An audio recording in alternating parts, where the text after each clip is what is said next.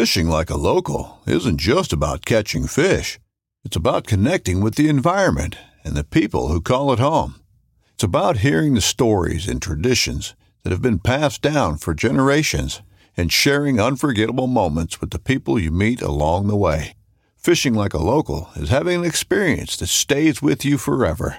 And with Fishing Booker, you can experience it too, no matter where you are. Discover your next adventure on Fishing Booker. This upcoming concert season will be all about the boots, and Tecovas is your stop for the best in Western style. Tecovas has seasonal and limited edition offerings this spring and summer, including men's and women's boots, apparel, hats, bags, and more. All Tecovas boots are made by hand in a time-honored tradition with timeless styles that are always on trend. And Tecovas has first wear comfort with little to no break-in period. It's hard to find this level of comfort paired with this level of style. Stop by your local Tecovas store, have a complimentary drink or two, that's W C B style, and shop new styles. The smell of fresh leather and friendly staff are at your service. Many stores even have leather custom branding to make your boots truly personalized, and with regular live music and events, there's no in-store experience like it. If you can't make it into a store, just visit tecovas dot com. That's T E C O V A S dot com. They offer free shipping on all boots, as well as free returns and exchanges, and ship right to your door. Go to tecovas dot com and find your new favorite pair of boots today.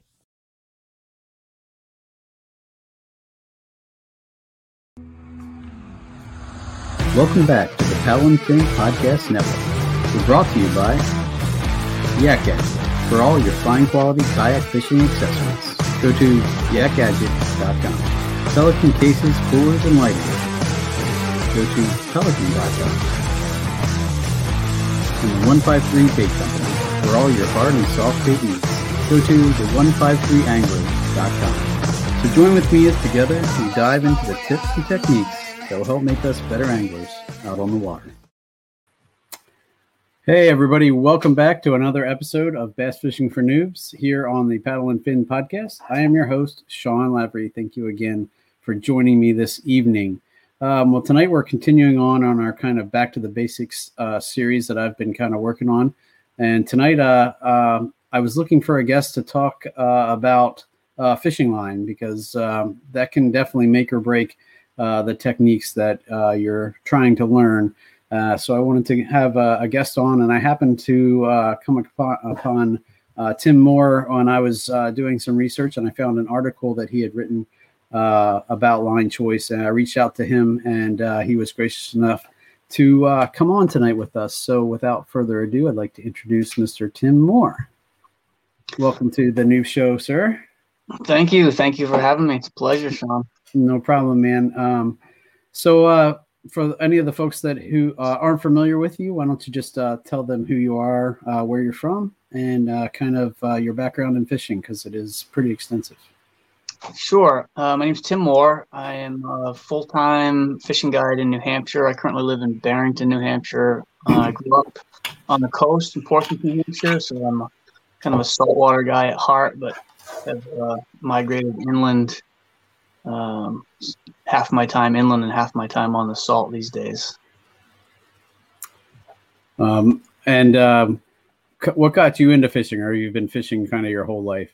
Yeah, it's just something, you know, we did. My dad fished. Um, so my family, uh, my dad's side of the family came to settle in Portsmouth. They came here from the Azores. And so fishing has just always been in the family. And I tell people I'm Portuguese, and they're just like, you know, like I'm Portuguese. And uh, so I get a good laugh, especially out of some of my Portuguese friends.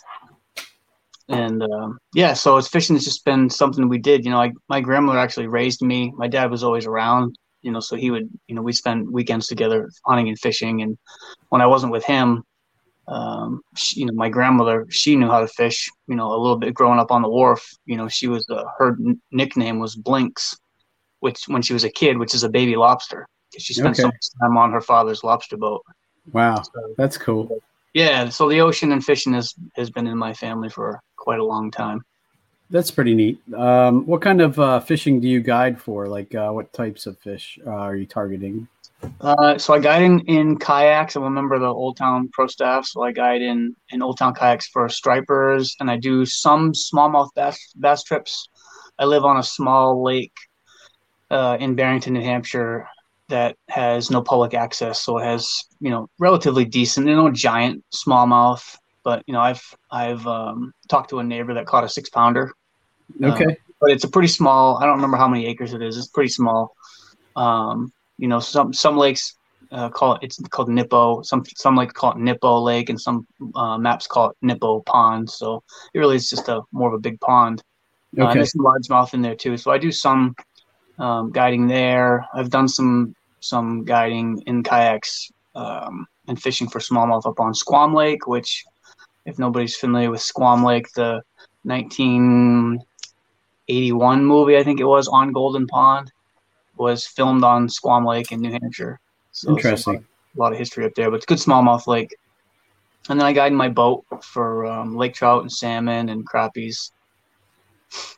Cool. And I, I think you mentioned, mentioned um, that uh, – while we were talking prior to starting the recording, that uh, your seasons are starting to wind down a little bit, I guess, um, for this year. Uh, maybe have about a month left for some of the things. Yeah, uh, I mean, the, the striper fall run's still going on. I don't, I don't usually guide for striped bass and kayaks um, in the month of September, only because September is really good. Um, salmon trolling and lake trout jigging. It's just, it's just a phenomenal month for jigging lake trout on Winnipesaukee, and that's what I spend the bulk of my time. Most of my clients, you know, want to go up there, and it's just really hard. I'll spend, you know, ten days on Winnipesaukee, and somebody wants to go fish for stripers, and I'm like, geez, I haven't fished in ten days, you know. So it doesn't seem fair. So I stopped a couple of years ago. I stopped guiding for stripers in September, but there are still some fish around. It's been a tough season with all the rain. Uh, we've had a ton of rain here in New England. July was, I think, one of the wettest Julys on record. Uh, in August, and it, that went well into August. Lake Winnipesaukee is is forty-five thousand acres, and generally, uh, mid-August we see about an average fifteen-inch low. It's five hundred four feet above sea level, and so that's okay. considered, that's considered full. And we're usually about fifteen inches below that, which is pretty typical for August between, you know, the, the dam. There's, there's a dam that only raised the level five feet, but it's a hydro dam. So they'll release water to generate power. And the lack of rain just from normal summers, we're about fifteen inches low. And this year, mid-August, we were five inches high. Okay, wow. And that so, makes- yeah, the area that I guide stripers in is in the Piscataqua River, which is right at the entrance to Great Bay. And for those that are not familiar, Great Bay is the second largest inland estuary on the East Coast. It's ten miles inland of the Atlantic Ocean, but it's sixty-five hundred acres. Wow. That empties and fills twice a day, every day. And there are six major freshwater rivers that dump in there, though. So every time we get a lot of rain, two days later, it's just dumps in there and washes all the big fish out, and it literally looked like the color of root beer all summer. It was just such a tough season that, you know, I just feel bad, you know, I'm taking money from clients when I know that the fishing is going to suck. Yeah, that I, I mean, it's, it's I'm sure. Yeah, it puts a hurting on your business too. I'm sure uh, it's hard to get repeat customers when, um, but I'm sure when you they they got to understand too um, that it's been a year probably unlike many others. So yeah, when I tell people that I don't suggest it, I tell, you know, people inquire, and if I don't recommend it, I'll just tell them I don't recommend it, you know, just because the fishing's been off, and I'll take you if you really want to go, but I'm just being honest, it's going to be tough. And they're usually pretty grateful, and they'll reschedule for the next year. They'll say, you know, what what month should I go? And I usually tell people June is a really good month. Okay. Typically, as long as we don't get a lot of rain, it's when the fish first show up, and they're hungry, and they're new, and there's a lot of new fish coming all the time. So now, when you say um, that it, it fills and empties twice a day, is is that considered tidal fishing then? Or, okay. It is. Sometime yep. I'm going to have to have you back on to talk about that too, because that's one thing I've always wanted to understand and never had a really good explanation of uh, is fishing tidal waters like that. I mean, I've uh, fished it a little bit, like up and down the coast, like North Carolina and um, uh, Maryland, Delaware when we go on vacation, but I wouldn't say I have really any great grasp of when I should be going and when I shouldn't. I, and I know there's a lot to it. So yeah, and it varies depending on, you know, what part of the country you're in. You know, being as north as we are, we see tidal swings as six to eight foot tidal swings. You know, so it'll be, you know, eight feet deeper at high tide than it was at low tide. You know, you fish Florida and they get like a fifteen inch tide. Right. There's a, there's a big tide, and you know, the closer they get to the equator, the, the smaller the tides are. So, I remember uh, on my honeymoon, I went to the uh, Bay of Fundy in uh, in Canada, and uh-huh. uh, I forget what the tidal swing was, but all I know is when I got off the cruise ship, I walked down the plank, and when I got back on, I walked up the stairs. It was yeah. it was huge. Yeah, there are places like Alaska that see like twelve foot tides too. Really yeah, tides like that. The further away from you get the, from the equator, the, the bigger your tides are going to be. Crazy, yeah. Well, cool, man. Well, um, uh, like like I said when I introduced you, I, I kind of came across you when I was uh, researching the the topic of fishing lines, um, and I found an article that you had written for uh, publication. I can't remember off the top of my head what that publication was, but uh, um, I. Uh, Facebook stalked you a little bit, and I was like, hey, I'm going to shoot him a message and see if he'd be willing to come on to talk about fishing on it. So, sure. Yeah. Um, full disclosure, you know, I don't consider myself a bass fishing expert. I do guide for bass, so I guess I, I should consider myself a little bit of an expert, but, um, you know, we keep, I keep it simple, and I, I, I offer guided bass fishing trips when bass fishing is the easiest, you know, in May and June. Okay. Um, but, you know, I... And I we I do you know we do well catch a lot of fish, and I do know a little bit, but I fish with some of my friends that fish tournaments and stuff, and they'll be switching out. They'll have specific rods and specific lines for specific baits, and I don't get quite that fancy. But fish the line, you know, I, I may have even mentioned in that article, because it's it's kind of held true for me over the years. Your line is your only connection to the fish. Right. You can have, you know, you can have a seven hundred dollar spinning rod, and if you have an eight pound smallie attached to the other end of that line with, you know, a two dollar spool of line, you're going to get what you pay for. So a broken heart, probably. Yeah. But, yeah. uh, no, so that, yeah, um, that's fine. Uh, cause I'm sure, you know, line choice has to pay, uh, you know, is important in all types of fishing, whether it's salmon or, you know, that kind of thing too. So, um, I guess just to get started, um, I knew in the article you talked about, you know, the main different kinds of line choices. Um, so we'll say, um, we'll start off with, I guess, would you start off with mono? Would you say that's the most kind of common for the beginner? Yeah, I would say so. Yeah. I mean, you go buy a pre-spooled rod combo at, you know, Walmart or your local tackle shop, and it's going to have, most of the time it's going to have factory spooled will be mono. That's what most people buy. It's what most people learn on. It's, It's easy, it's inexpensive, and, and, and effective, but uh, it certainly has its drawbacks, you know, when you're fishing certain things. And one of the most, or two of the most important things that I usually tell people of monofilament is that it stretches more than any other fishing line, and it absorbs water over time. So it will actually begin to sink the longer you fish with it. So if you're fishing top water over time, you know, that monofilament could, will, will tend to sink um, and could pull your, pull your lures down a little bit. Interesting. Interesting. I, I think, I mean, I've, I've heard about using mono for top water, um, um, for the reason that it floats. And it's interesting to hear that, uh, that it does absorb water over time. I don't think I knew that. Um, I always assumed that it would pretty much float the whole time or most of the time. Um, yeah. Interesting. Um, yeah, just the stretch factor. Um, you know, growing up on the salt, Uh, you know, being deep sea fishing with my dad, you know, he, he's a lot of his friends fished straight fifty pound monofilament on their cod fishing setups. And he would fish Dacron with about uh which is just a braid, you know, heavy braid. Okay. He'd fish like eighty pound Dacron with a fifty pound monofilament leader. And he would catch, he'd outfish all of his buddies on the boat.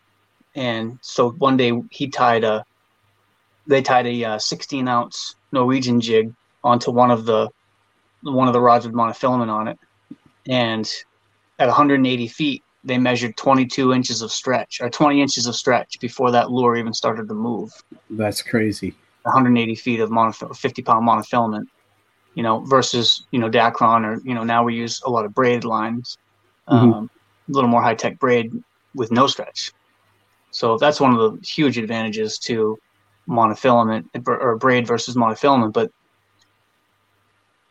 better sensitivity and no stretch isn't always the best thing. Sometimes you need a shock absorber. You know, when I fish for crappies in the fall, I fish I fish monofilament because we want that stretch. We fish light line, and their mouths are so thin and so sensitive that if you fish braid with a leader, fluorocarbon leader, there's almost no stretch there, and and you you have to really be careful, and especially with clients that don't fish a lot, monofilament is the key to um, to hookup success and keeping those fish on because it offers some stretch and some shock absorption. And same thing with trolling.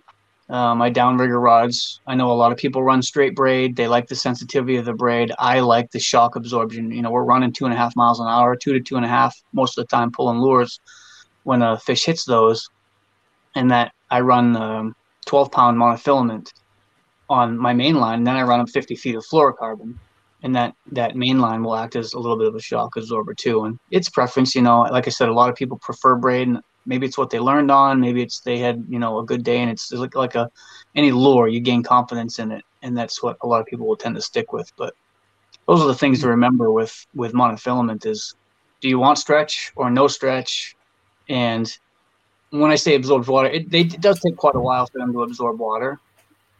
And I don't think most most bass anglers don't experience that because they switch rods so often, you know, that their line, everything has a chance to kind of dry out a little bit, and nothing really gets too waterlogged. But yeah, that is something to remember if you're if you're fishing, you know, if, if all you do is fish top water, you might want to stick with something that floats a little better. Right. So uh, pros for mono would be it's cheap. Um, yep. And um, I guess uh, line stretch if you want it. Um, so, like you said, there's some baits depending on, like, I know I've heard potentially um, treble hook baits. You know, it, it will let the let you have a little bit more play and allow the fish to, you know, fight a little bit. You know, maybe wear them down a little bit more than, you know, just. It, it depends, I guess, if you're if you have a moderate action rod, that's going to allow you to fight a little bit too. Uh, without, uh, but if you have like a broomstick rod, then you, you might want a little bit of line with some stretch in it. But but definitely the downsides are, again, that it stretches, and uh, like you said, I guess uh, after some time that it will absorb water and and lose that floating ability. So. Yep, and it's also another con with monofilament is that the refractive index is, it does bend light. That's why most people go to fluorocarbon. It's less stretch, but most people will, will choose fluorocarbon uh, because it has almost the same refractive index. So monofilament will bend light. Okay. Uh, whereas fluoro has this, almost the same refractive index as water, I should say. So it doesn't bend light. So it, it's almost invisible to fish. So, you know, in a Like when, like Winnipesaukee, I don't know very many f- people that fish monofilament because the water's crystal clear, and okay. there's there's a ton of, of light penetration in that water, and monofilament does refract, does bend light, so it tends to show up more to those okay. you know fish that are highly pressured, and they get line shy. Most people will fish either straight fluoro or braid with a fluorocarbon leader to avoid the the you know the visibility of fluoro of uh, monofilament. Okay. Yeah, no, I was just going to say that, that uh, if you're looking for uh, or fishing in crystal clear water, you almost are forced to go to fluorocarbon at that point, or at least a fluoro leader, because, uh, um, yeah, definitely fish are going to be a little more line sensitive at that point. Whereas down here in P A where I am, most of our water isn't super clear, uh, especially right now with all the rain and stuff. Mm-hmm. Uh, our water clarity is just finally starting to come back a little bit. Uh, I fish the Susquehanna River. It's about fifteen minutes from my house. And, uh, you know, normally this time of summer, it is pretty crystal clear. But right now with, you know, the hurricane rains and the flooding and everything that we've had recently, it's just now getting relatively back to some level of clarity, um, but definitely not clear yet. Uh, I was out yesterday and I think I had maybe two foot of visibility max, so which you know n- normally I can usually see at least five feet uh, most of the time. But yeah. so uh, all right, so that's mono. Um, we we talked about fluoro a little bit, so I guess that might be a good next step. Um, so pros and cons of fluoro. Um, well, pros are. The visibility or lack of for fish, you know, it, like I said, it has this almost the exact same refractive index as water. So it, it basically virtually disappears in water, especially to fish. Uh, it has less stretch than mono, so if you're looking for sensitivity, you don't want to run braid, uh, fluorocarbon is certainly a good option. It does sink, um, so you know, depending on on what you want it to do, um, you know, how you're going to fish it. You may not want to fish it. That's why I think a lot of people will fish um, braid to fluoro if they need um, they need to um, hide their line a little bit from those, you know, from line shy fish. They'll They'll run braid to to uh, fluoro. Cons, I would say, um, well, it pro is it's pretty most of most fluorocarbon is pretty abrasion resistant resistant. But once you do get a nick or a fray or a hot spot in it, it's almost sure to break when you put put it under pressure. Like any, you know, you you'll see me. My clients will will ask me after a while of of vertical jig and lake trout. Every fish that comes in, before I drop their lure back in the water for them, I take my hand and I run it down the leader to the lure, you know, eighteen inches or so, and just feel it, because they'll the lake trout will twist up and they'll get the line will wrap around their face and through their mouth, and they'll nick that fluorocarbon. If there's any nick in there, I just break it. I just cut it right off and retie, you know. And they're always like, "What? What are you? What are you doing? It wasn't broken." And I'm like, yeah, I had a little tiny nick I could feel in it. And it's, you know, your line's never going to break on a, on a two pound fish. It's always going to break on a ten pound. You need every bit of the line's capability. So it's, if you get, do get a nick or a fray in fluorocarbon, you know, it, it's, it's more expensive. So I think people will tend to try to push their luck a little bit because they don't want to. And it's also, you know, depending on what knot you use, it's a, it can be a pain in the neck to tie that leader to braid connection. And so a lot of people, if they haven't got a, a knot down really well, then they'll they might resist retying. But if it gets a fray or a nick or even a hot spot, you know, and one of the keys with tying knots in fluorocarbon is to wet it. You know, a little bit of saliva. I've heard of some people carrying chapstick. I, I read a lot. I've read more about it than I've ever seen it. I know I don't see anybody that actually uses chapstick to lubricate their knots. Most people just, you know, put a little saliva on it and slide the knot down. But it's definitely, I mean, you take a fluorocarbon knot and cinch that thing tight without any lubrication and then give it a good yank, it's going to snap almost every single time, just so that the heat, that the friction of tightening that knot down will weaken the fluorocarbon. It does get weak pretty fast. And I do a lot of vertical jigging, so or striper fishing in around the rocks and smallmouth fishing in around the rocks. And I go through a ton of leader material in the spring when I run smallmouth trips because they're right in the rocks. You know, right. and if they're not, and if they're not, they take you right into the rocks. And we go through a pile, and there's rock bass, which do a number on it. They they're always running the leader around down, you know, running your lure around in the rocks down there and fraying up leaders. And so. I uh, it's definitely something I've I've had to learn the hard way over the years, because I uh, not so much that I w- didn't know how to tie the knots, but I was just lazy. I would even I'd run my hand up and down. I'm like, ah, that doesn't feel too bad, and I'd end up paying for it. Um, so uh, they're definitely. Something I, I kind of learned, um, you know, relatively quickly was that uh, if you have any question or doubt about uh, a nick, you should retie, uh, cut and retie, because, uh, yeah, you're going to pay for it eventually if you don't.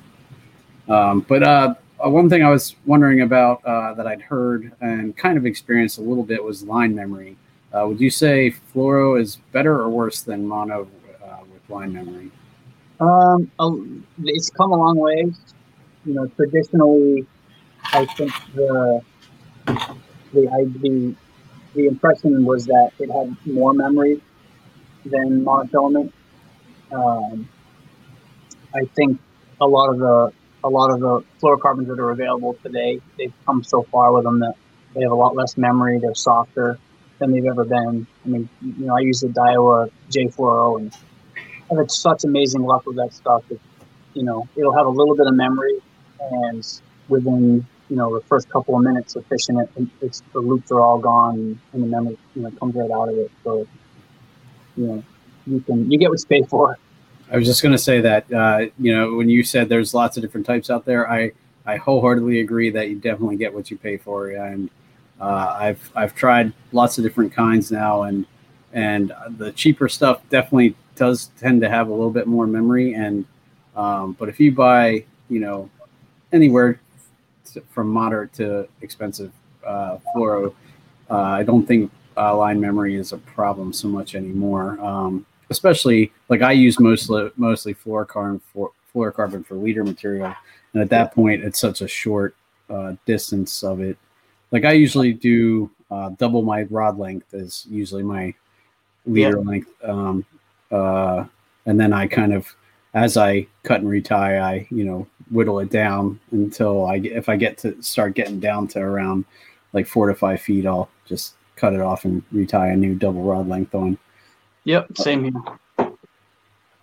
Cool. All right. So uh, for fluorocarbon, pros are that it sinks, which I was going to talk about, like uh, if you're throwing crankbaits or stuff, uh, I've heard like Kevin Van Dam saying, uh, you know, fluorocarbon's best for that kind of thing because it'll allow you to get the maximum depth out of your crankbaits and, and stuff like that. Um, I've never run straight fluoro before, um, uh, uh, more f- for budget wise than anything else, but uh, Um, I, I, I, I'm curious to try it, and I probably will at some point on my crankbait rod just to see uh, what the difference is. Um, right now, I still run braid to leader even on my crankbait rod, so um, I just tend to maybe make the leader length a little bit longer on that uh, just to make casting a little easier.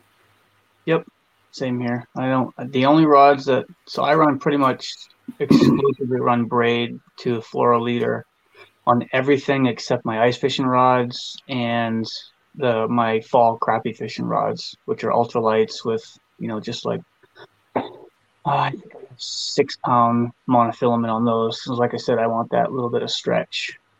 Um, and the, the area where I crappie fish is of Lake Winnipesaukee is, is actually a little bit more stained, so we don't have to worry about line clarity as much. And are you mostly vertical fishing for crappie at that point? Or are you? Yep. Yeah. Okay. Um, yeah, because I, I think when you take kind of the casting out of it, you know, then you really, there's some things that you aren't as worried about uh, if you don't have to worry about casting distance and stuff like that. So. Yep. Yeah, I, I just, I really like the sensitivity of braid. Um, you know, I'm kind of the black sheep in my, in my fishing circle because I don't fly fish. I, I've okay. done enough to know how much I dislike it. And the reason I dislike it, I actually had a client say this, and it, I, you know, I've, I've tried to explain to people what I don't like it. And I've never really been able to come up with a, a way that best describes it. But the thing I like most about fishing is that connection to the fish, feeling the bite, setting the hook, feeling every, you know, I mean, I was jigging lake trout this morning in one hundred thirty feet of water, and you could literally feel it when my, when my lure would, I would drop down and it would bounce off the top of a fish because they're just, they're stacked right now. There's hundreds of fish down underneath you, you know, every day. And you can literally feel it bouncing off the top of these fish as it, as it goes down through them.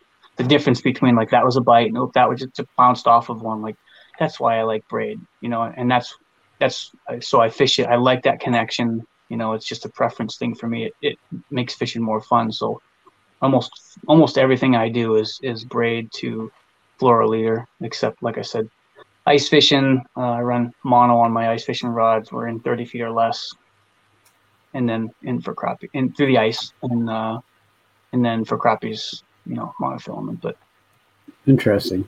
It's just so me. When you, I've never caught a fish on a fly rod. I've I've went to casting demonstrations and stuff and casted them. So what's different about fly fishing then? You you gen- generally don't feel the bite. You're just watching for line movement.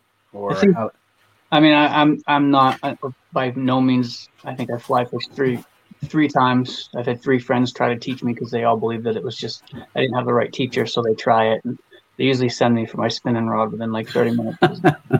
One of them, the last time, he said he was just standing there staring at me, and I said, "What? We've been fishing for like thirty minutes." And he said, "You look miserable, number one, and number two, you haven't had a fly on the end of your line for like twenty minutes."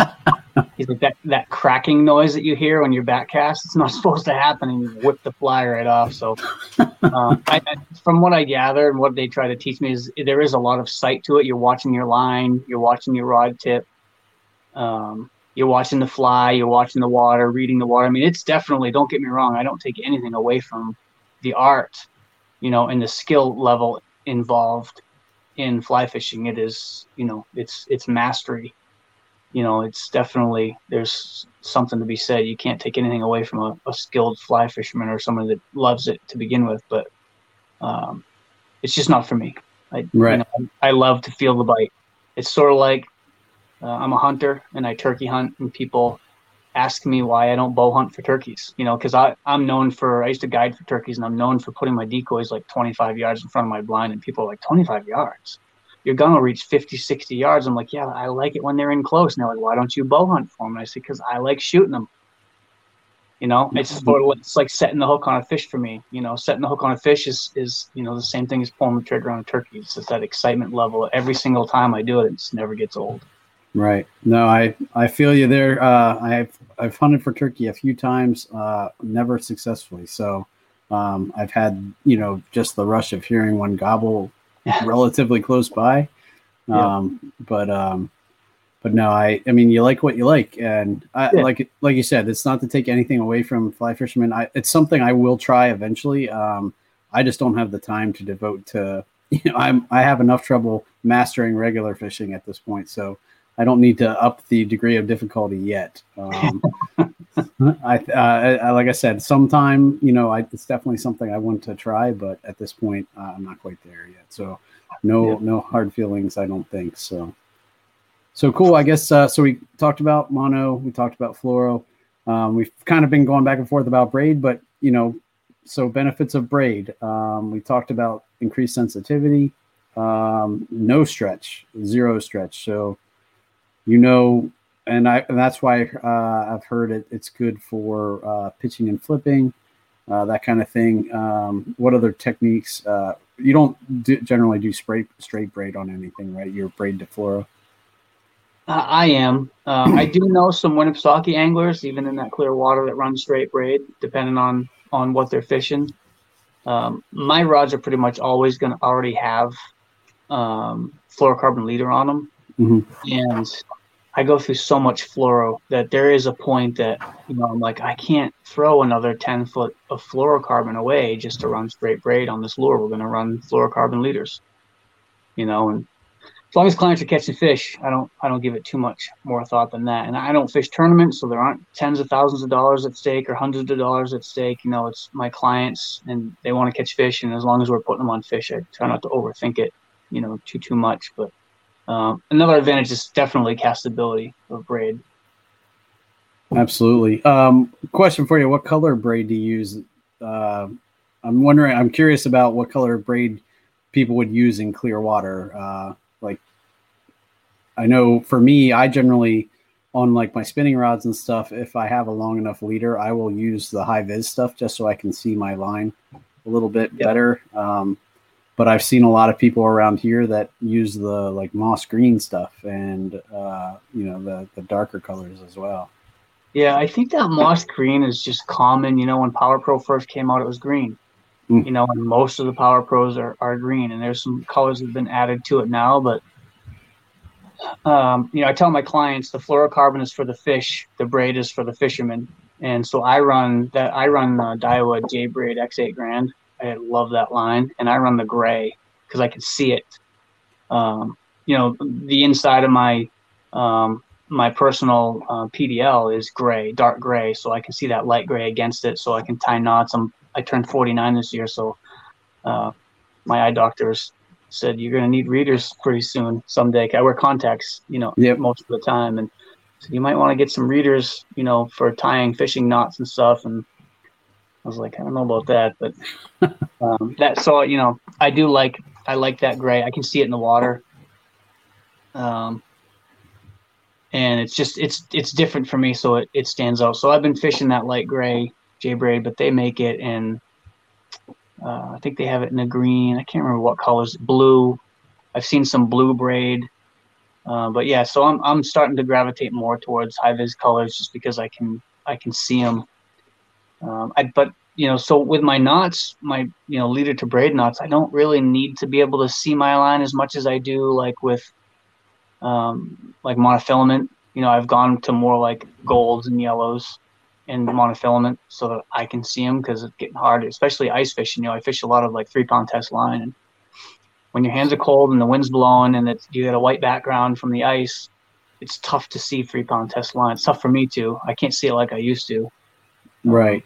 No, I'm in the same boat. I'm I'm forty-four, but uh, the doctor, eye doctor, has also said, I'm wearing contacts right now, and she was saying, you know, Readers might not be too far away. I think my uh, the power on my right eye contact is about as high as it can go. She's like, you're not going to get much higher. So if your prescription gets much worse, you might be uh, uh, either doing one of those hybrid contacts with like the built-in bifocals or something. But uh, I have yeah. yet to cross that bridge, but uh, it's it's probably relatively close in my near future. So I uh, yeah. definitely hear you there. So um, in bringing that up, though, it's a good point that uh, one of the another benefit of braid is the uh, diameter is smaller than um, fluoro. You get the same strength or more for relatively less diameter, uh, line diameter, so you can fit more on your spool. Um, like you said, castability is good. Uh, we talked about no stretch. Um, braid floats, uh, I think, for the most part, right? Yeah, until the air comes out of it. Okay. Yep. Depending on the braid. Okay. You know, when we, when we um, so we've, I do a lot of vertical jigging for lake trout right now this in September. And when you drop down for the first time, the, you could, we could see our jigs on the, on the fish finder. I use spot lock in my boat or in my kayak. I have, I have an autopilot with spot lock, and you'll nice. see all the, all the bubbles coming off of your braid when you first drop it down there. Wow. So, okay. You know, once the air comes out of it, but that's, you know, one hundred feet down. Okay. Okay. I've never actually heard that. That's interesting. I've always just assumed that it's wet and, you know, but that makes sense. And it's cool. Yeah, so, that's cool. You can actually see that on your fish finder. That's pretty neat. Yeah. Yeah. It'll, uh, it, sometimes it'll, it'll attract fish too. Those bubbles coming off of that braid, it'll come in to see what, what's going on. But like I said, that's deep water. There's a lot of pressure down there. So that'll push that water into the braid, push the air out. Okay. And, you know, in shallower water, when we're casting for bass and stuff, it does, it does tend to float. Okay. Cool. Um, so I, I know some people, at least around here, I've heard, um, I've talked to quite a few people, and some people for topwater actually prefer braid over, uh, anything else. Um, I still tend to do braid to a lure or leader. Sometimes on topwater, I'll do mono, uh, just for mm-hmm. the floating, at least a little bit more floating than fluorocarbon. Um, but I usually don't do, uh, a couple of guys I talked to are like, oh, you should do straight braid for topwater. And every time I do that, if I'm working like a, a walking bait, I always get the line wrapped around the hooks. Almost every time when I'm walking the dog, I, I don't know if it's bad technique or what, but I almost always end up, uh, you know, getting the braid all wrapped around my hooks. And yep. uh, so that's why I've kind of stuck to, uh, even on my topwater stuff, using a at least a mono or, or sometimes even a fluorocarbon leader, depending on what I'm throwing. If I just tied it on one of my regular rods and don't have a topwater specific rod out with me. Yep. Yeah. Same with me. Um, that, I, you know, one of the things that I like about, so most of my, most of my spinning reels will have um, thirty pound braid on them, and I can, that way I can just change out my leaders, and I can, you know, I can fish for stripers with those. I can fish for bass with those rods. I can fish for vertical jig for lake trout and just adjust my leaders accordingly. That's why I was saying, you know, earlier, like, I don't, I, you know, sometimes I get into a situation where I was striper fishing yesterday with, you know, twenty pound fluorocarbon leaders. And then today I'm fishing for bass or lake trout with eight pound. And I've got to throw those twenty because, you know, yeah, you know, if I was, uh, if I had more time and patience and discipline, I could find a way to save those leaders and wrap them around a pool noodle or something and reuse them later on. But that's, you know, wishful thinking. I don't, I coil them up.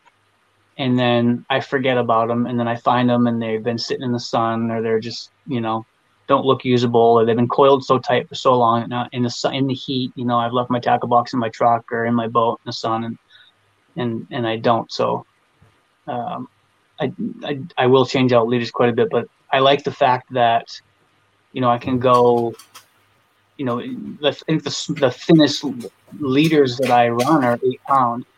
Which are about the same diameter as thirty pound braid. So it, it goes up from there. If I'm fishing twelve pound leaders, I get a little bit of that stiffness that definitely, especially even vertical jigging, prevents a lot of foul hooking. And casting topwater for stripers, we do a lot of topwater for stripers and smallies and suspended jerkbaits, and sometimes even just cat while they cast.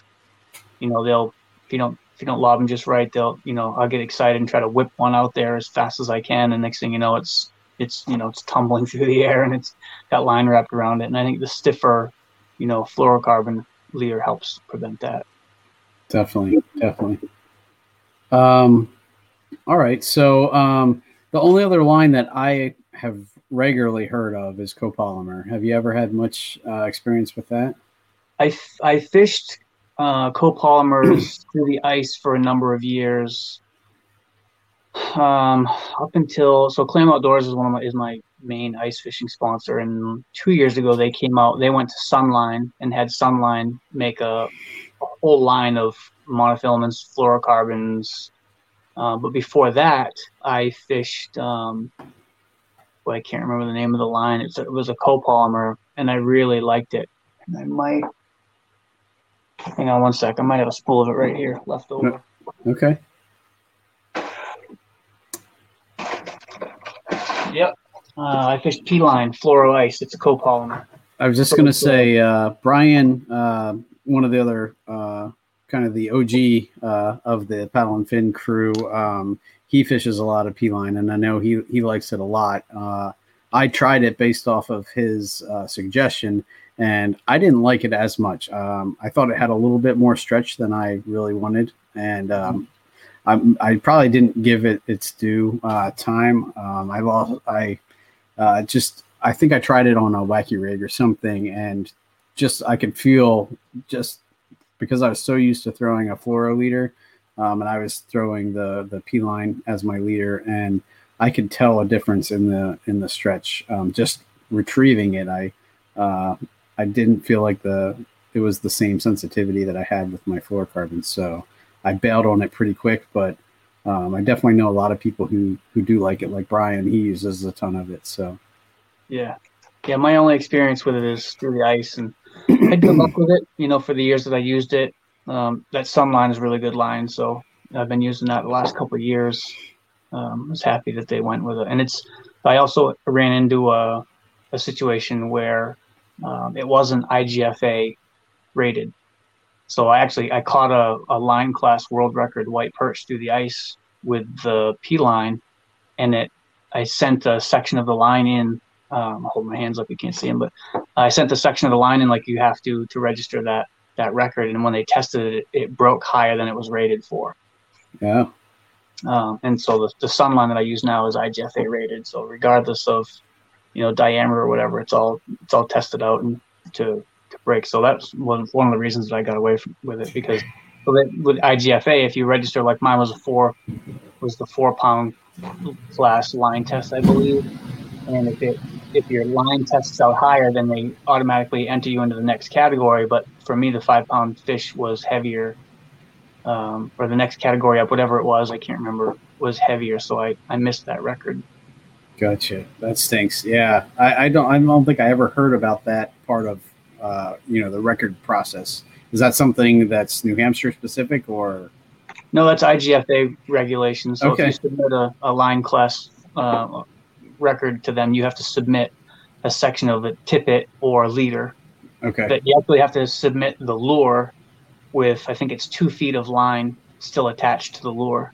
Interesting. And then they, they test it to see, make sure it breaks to if you're entering it in a line class category. So I was in the four pound class category, I, I believe is what it was, and it broke higher than four pounds. So I gotcha. So that's more in, in a line class uh, record. Then that makes sense. Yeah, you would if you're you know obviously if it's a four pound line class, then you want to make sure that you're using uh, line that yeah matches yeah. up with that. Yeah. Okay. No, that makes a lot more sense. I was like, hmm, interesting. I I was always worried about other things with uh, catching record, record fish. I don't think I ever would have thought about that, but that makes a lot of sense. Yeah, it's an I G F A. It's something you you know you don't really think about. I never thought about it until I was like, you know, there's this four, pl- four pound um, test line class record for white perch, and we have fish that are as big as that record. Doesn't mean the fish is four pounds. It just means the largest one caught on four pound test. Right. We catch fish like that all the time, so I know I can break that record. And so I happened to, you know, that one one year, once I got that idea in my head, that's pretty much all I thought about. And so I finally caught one that was bigger and submitted it, and the line didn't qualify for four-pound tests, so I did not get the record. Most gotcha. Of the time, I've had, you know, some state records and stuff, and they're, they're all just happenstance. I'm, you know, I just happen to fish and catch one that'll qualify, so I submit it. I'm not a record hunter by any means. Still, though, if you if you know you're regularly catching bass or uh, fish that will break the record, you know, right. It's worth taking a shot at getting your name yep. in the books. So. Absolutely. Cool, cool.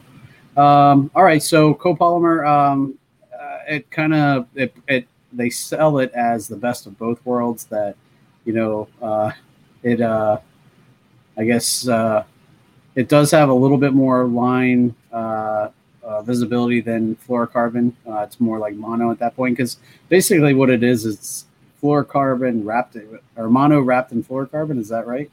Yeah. Okay, that's that's my understanding of it as well. So you're going to have a little bit more line visibility, but um, I guess uh, strength or abrasion resistance might be better. Yeah. Uh, so um, if you're in the market to try it, it can't hurt to try it. Um, are there any other kind of lines that I've misplaced? I know tippet is one, but I mean, most of the, at least I don't know many people who bass fish, you know, that's more of a fly fishing thing in my mind. Yeah, no, I can't help you with that one. Okay. that's, that's a different show. Someday we'll have a, a fly fishing expert on and he'll explain that to me. I know the basics of it, that it's a tapering line and that kind of thing, but uh, yeah, that's, that's about the extent of my, my knowledge about it. But so those are the four that you would think of off the top of your head? Yeah. Yep, for sure. Cool. Um, now, uh, one of the questions I had was, um, do you change knots depending on the different types of line that you're using, or do you relatively use mostly the same knots? No, I I um, I change knots depending on how lazy I am that day. uh, And that's the, well, to a degree, uh, depending on how lazy I am and, and what I'm doing. I So my braid to fluoro knot, my favorite is the F G knot. Okay. I love that knot. It is a pain in the neck to tie. Um, you know, I've done hundreds of them, and every single time I have to do it, I'm like, ah, here we go. It's just, you know, you have to get the tension on your braid just right. It can't be too much tension, but it has to be some tension, and it just, you know, it can be a pain in the neck, and it's time consuming. You know, you have twenty-one wraps, you know, holding one line in your teeth, and you're trying to see what you're doing. And my eyesight isn't that good close up anymore, so it's it's not it's not as much fun. I can tie a double uni knot with my eyes closed. I don't even have to look when I yeah. tie those. If I'm casting, I will I will bite the bullet and tie that F G knot because it goes through the guides. You can't even hear it go through the guides. It right. casts really, really well and smooth. And my knots don't get beat up. A uni to uni, you can cast it. It'll go through the knot, through the guides. You'll hear it go through the guides. But after, you know, reel, casting it and reeling it back and forth through the guides after a while, it does get pretty beat up. But vertical jigging, you know, if we're in a hurry and, you know, the lake trout bite or, you know, we're jigging for smallmouth or whatever, and the bite's good, and I need to tie a leader on really quick and we're not casting, I go right for that double uni knot because it's good and strong. And uh, it takes less, a lot less time. I can tie it much faster than I can tie an F G knot. And if I if I rush an F G knot, it will pull out. It's just, you know, I don't know what it is I'm doing when I when I rush it, but you know, it will either I'll have a tough time getting it to cinch down, or it'll pull out on a fish. It'll, you know, I'll think I got broke off, and I reel it in, and there's there's my, you know, the F G knot tied in the end of the braid with with the fluorocarbon just pulled right out of it. So it's it's not that I have to tie when. when I have time to tie it. So the uni to uni is a is a good, you know, it's a, I call it a utility knot. It's a good strong knot that holds up well, lubricate the knot really well so it doesn't damage the fluorocarbon, and, you know, and, and you should be good for most applications. It's an easy knot to learn. That is the knot that I use for the most part. Occasionally, if I'm tying knots the night before, um, I'll tie a uh, Alberto knot for my uh, leader knot. Uh, just because yep. it is smaller. Um, it's not as crazy as the F G knot. I've attempted to try that. I have yet to tie it successfully, um, but I've I've done uh, a bunch of the uh, Alberto knots successfully. Like I said, I'll, I'll tie that the night before uh, if I'm going out. Um, but on the water, I almost always tie a double uni just because I know I can do it. I can do it quick. And for the most part, it lasts. I've had times where eventually the knot did break going through the line or my on, on my casting rod, especially if you have micro guides, uh, yeah, it, it, it can tend to um, be an issue then. Yeah, but my issues with the F G knot are always pulling it too tight, usually. You know, they teach you, you watch the tutorials and they tell you, you know, pull tension on the braid and then wrap the fluoro around that, make your wraps. So I would, you know, I just, I'm a, I'm a more is better kind of guy. If if a little bit of the tension is good, then even more is probably better. And that's not the case at all with that F G knot. You need to be able to, you want that braid to kind of, um, kind of um, wrap in with the fluorocarbon as you make your wraps. So just enough tension to hold it tight is I found to be the key with that F G knot. So you can get the two wrap, two lines to kind of wrap around, even though you're only wrapping one. It's kind of wrapping the braid in into the fluorocarbon when you do it, and it should bite down pretty well that way. I always have trouble keeping my wraps from overlapping, you know. Yeah, yeah.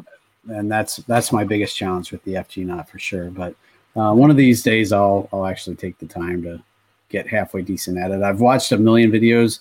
I've watched the kind where they say, oh, you got to hold this in your teeth and hold this with this. And one guy's like, oh, no, you you shouldn't have to hold anything in your teeth, you know, do it this way, you know. Yeah. And um, I've tried a lot of different videos. I uh, have yet to find one that helps me tie it successfully. But like I said, the Alberta knot uh, is kind of my standby until I get good at that. Uh, and that seems to work for me for the most part. It does. It's not as small, I don't think, uh, uh, but it is smaller than the double uni, so uh, tends to work a little bit better for me. On I use that on the rods that I have micro guides on. Most everything else, I just tie a, a double uni in because um, I know I can do it quickly, and yep. you know, for the most part, it's pretty solid and secure.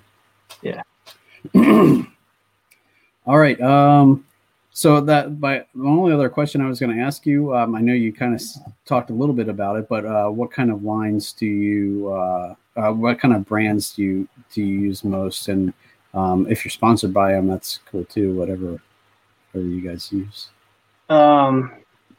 So the last couple of years, the last two years, I've I just so I, I fished a lot of different lines for a long time. I fished Power Pro for years because it was just kind of a staple in the industry, and I, you know, I, I tried uh, Daiwa Samurai for a while, but um, I found it to be um, it would fray in the rocks a lot easier. It's such a it's such a thin, and it's really expensive, and it's it's a really good line. It's so with braids, the most basic braids are either four carrier or eight carrier, four strand or eight strand, and a four strand is going to be more of a flat profile, so it's really good for vertical jigging, but not as good for casting. And an eight strand will be round, so it casts. That's what makes it so soft.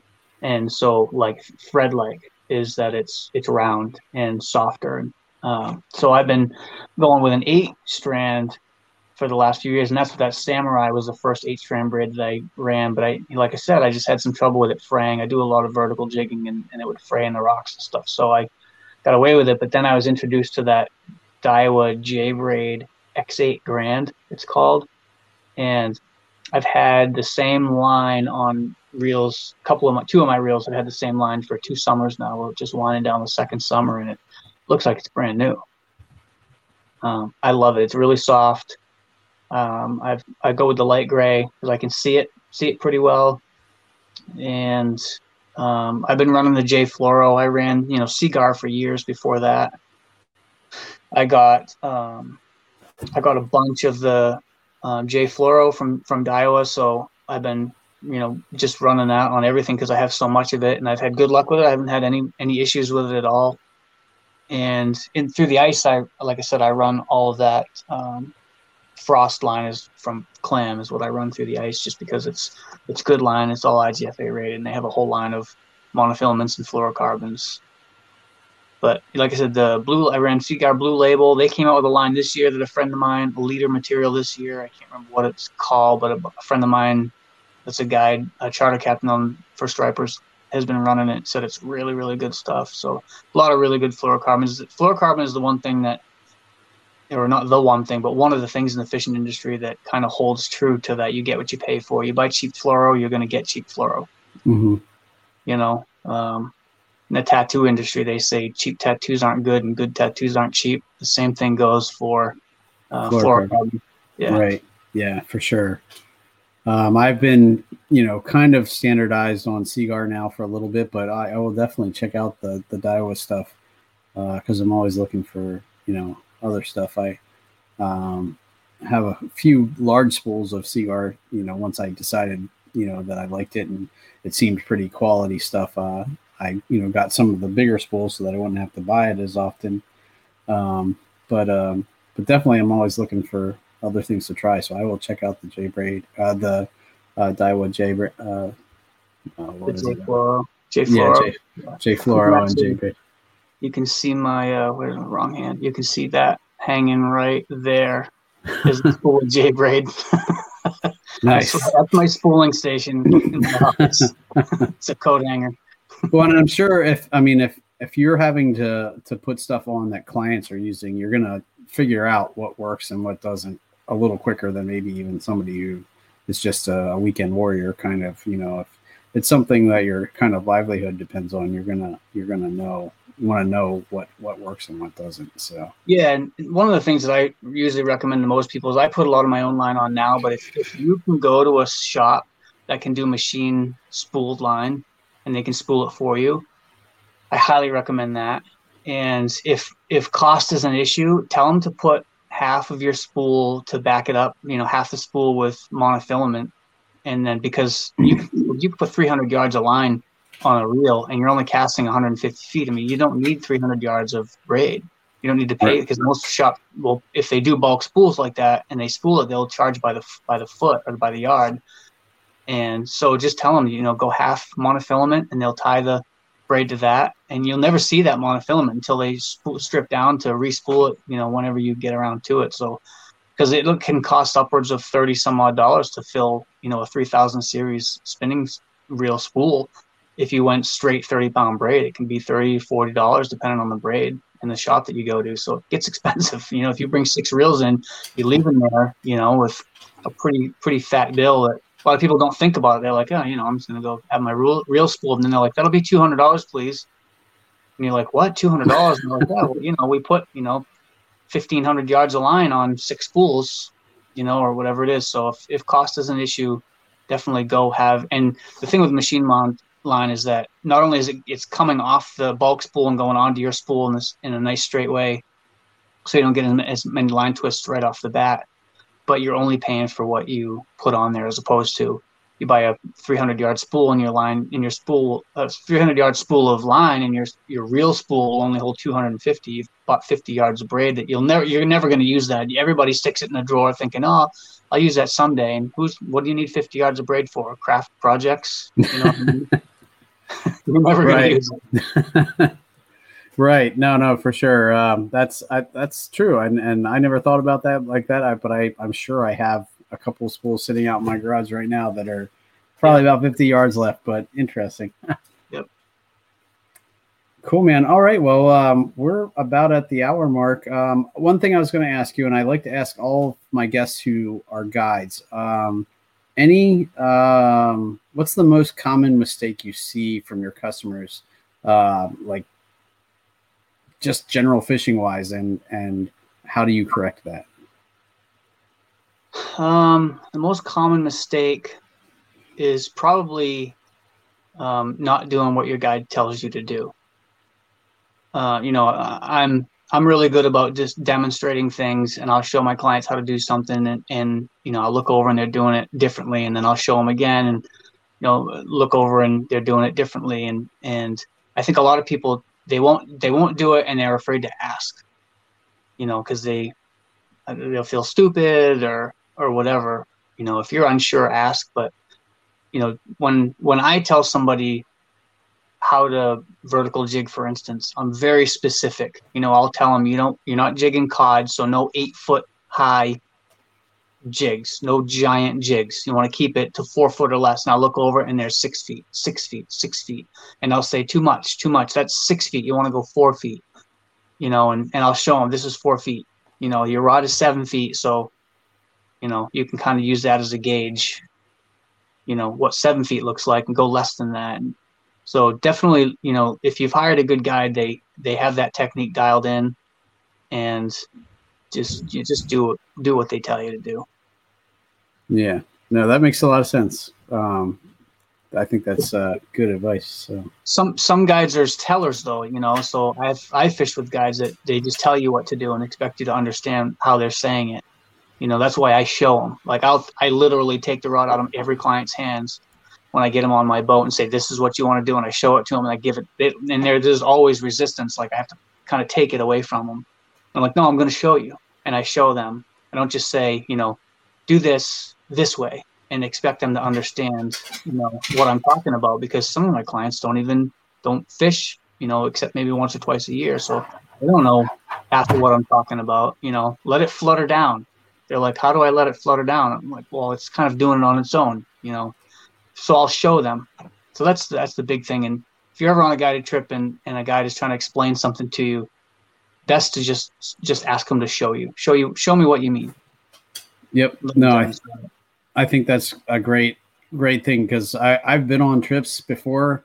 Uh, I went on a, a striper trip out of the, uh, the Susquehanna Flats one time. And the guy basically just handed us the rods and said, hey, uh, you know, he gave us a little bit of like, uh, kind of basic, you know, instruction, but it was literally, and then he went up and was just driving the boat, and we're like, okay.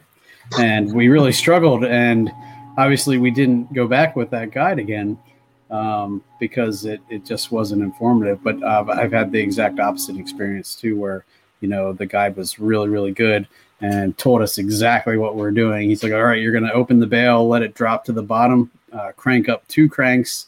And then this is how you work it when you have it there, you know, and, yep. you know, you know, you can really tell the ones who, who enjoy the teaching aspect of it, and, you know, in addition to, you know, the other aspects of guiding. So. Yeah, for sure.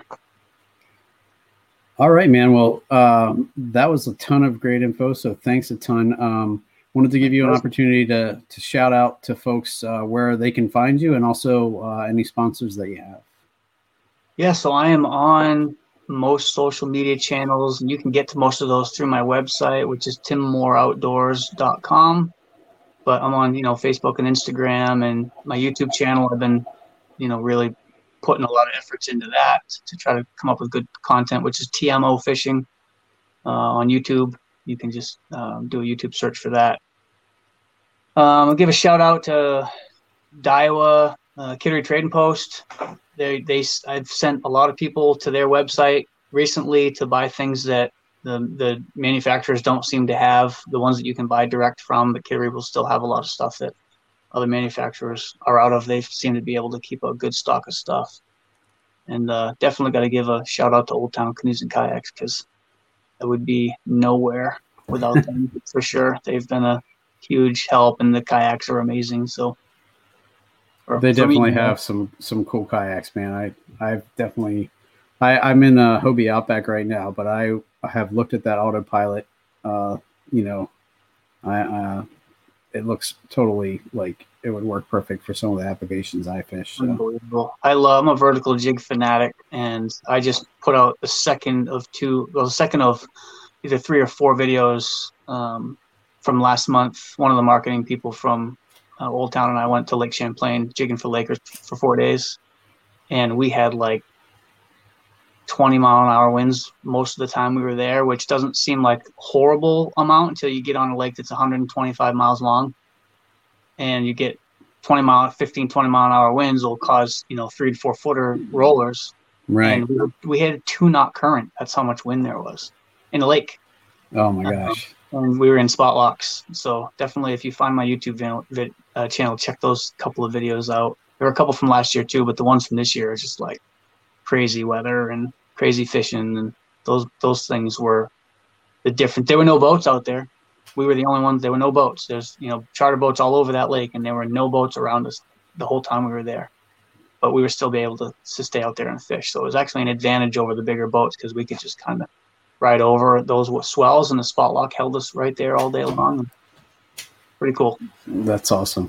No, I'm definitely gonna uh, have to check that out for sure. So cool, man. Um, well, thanks again. Um, I am definitely interested uh, about having you back on to talk about tidal fishing, because again, that's something uh, I definitely. Uh, it's a topic that I've had requests for, and um, something I know zero about. Um, so if you're down for it sometime, I'll reach back out and. Uh, see if we can have a chat about that. Absolutely. Love it. Awesome. Cool. Well, thanks again, sir. And um, Everybody, this has been the Bass Fishing for Noobs segment on the Paddle and Fin podcast, where we bring you the techniques, the tricks, and the tips to help you rip more lips. Thanks for tuning in, and we'll catch you next time.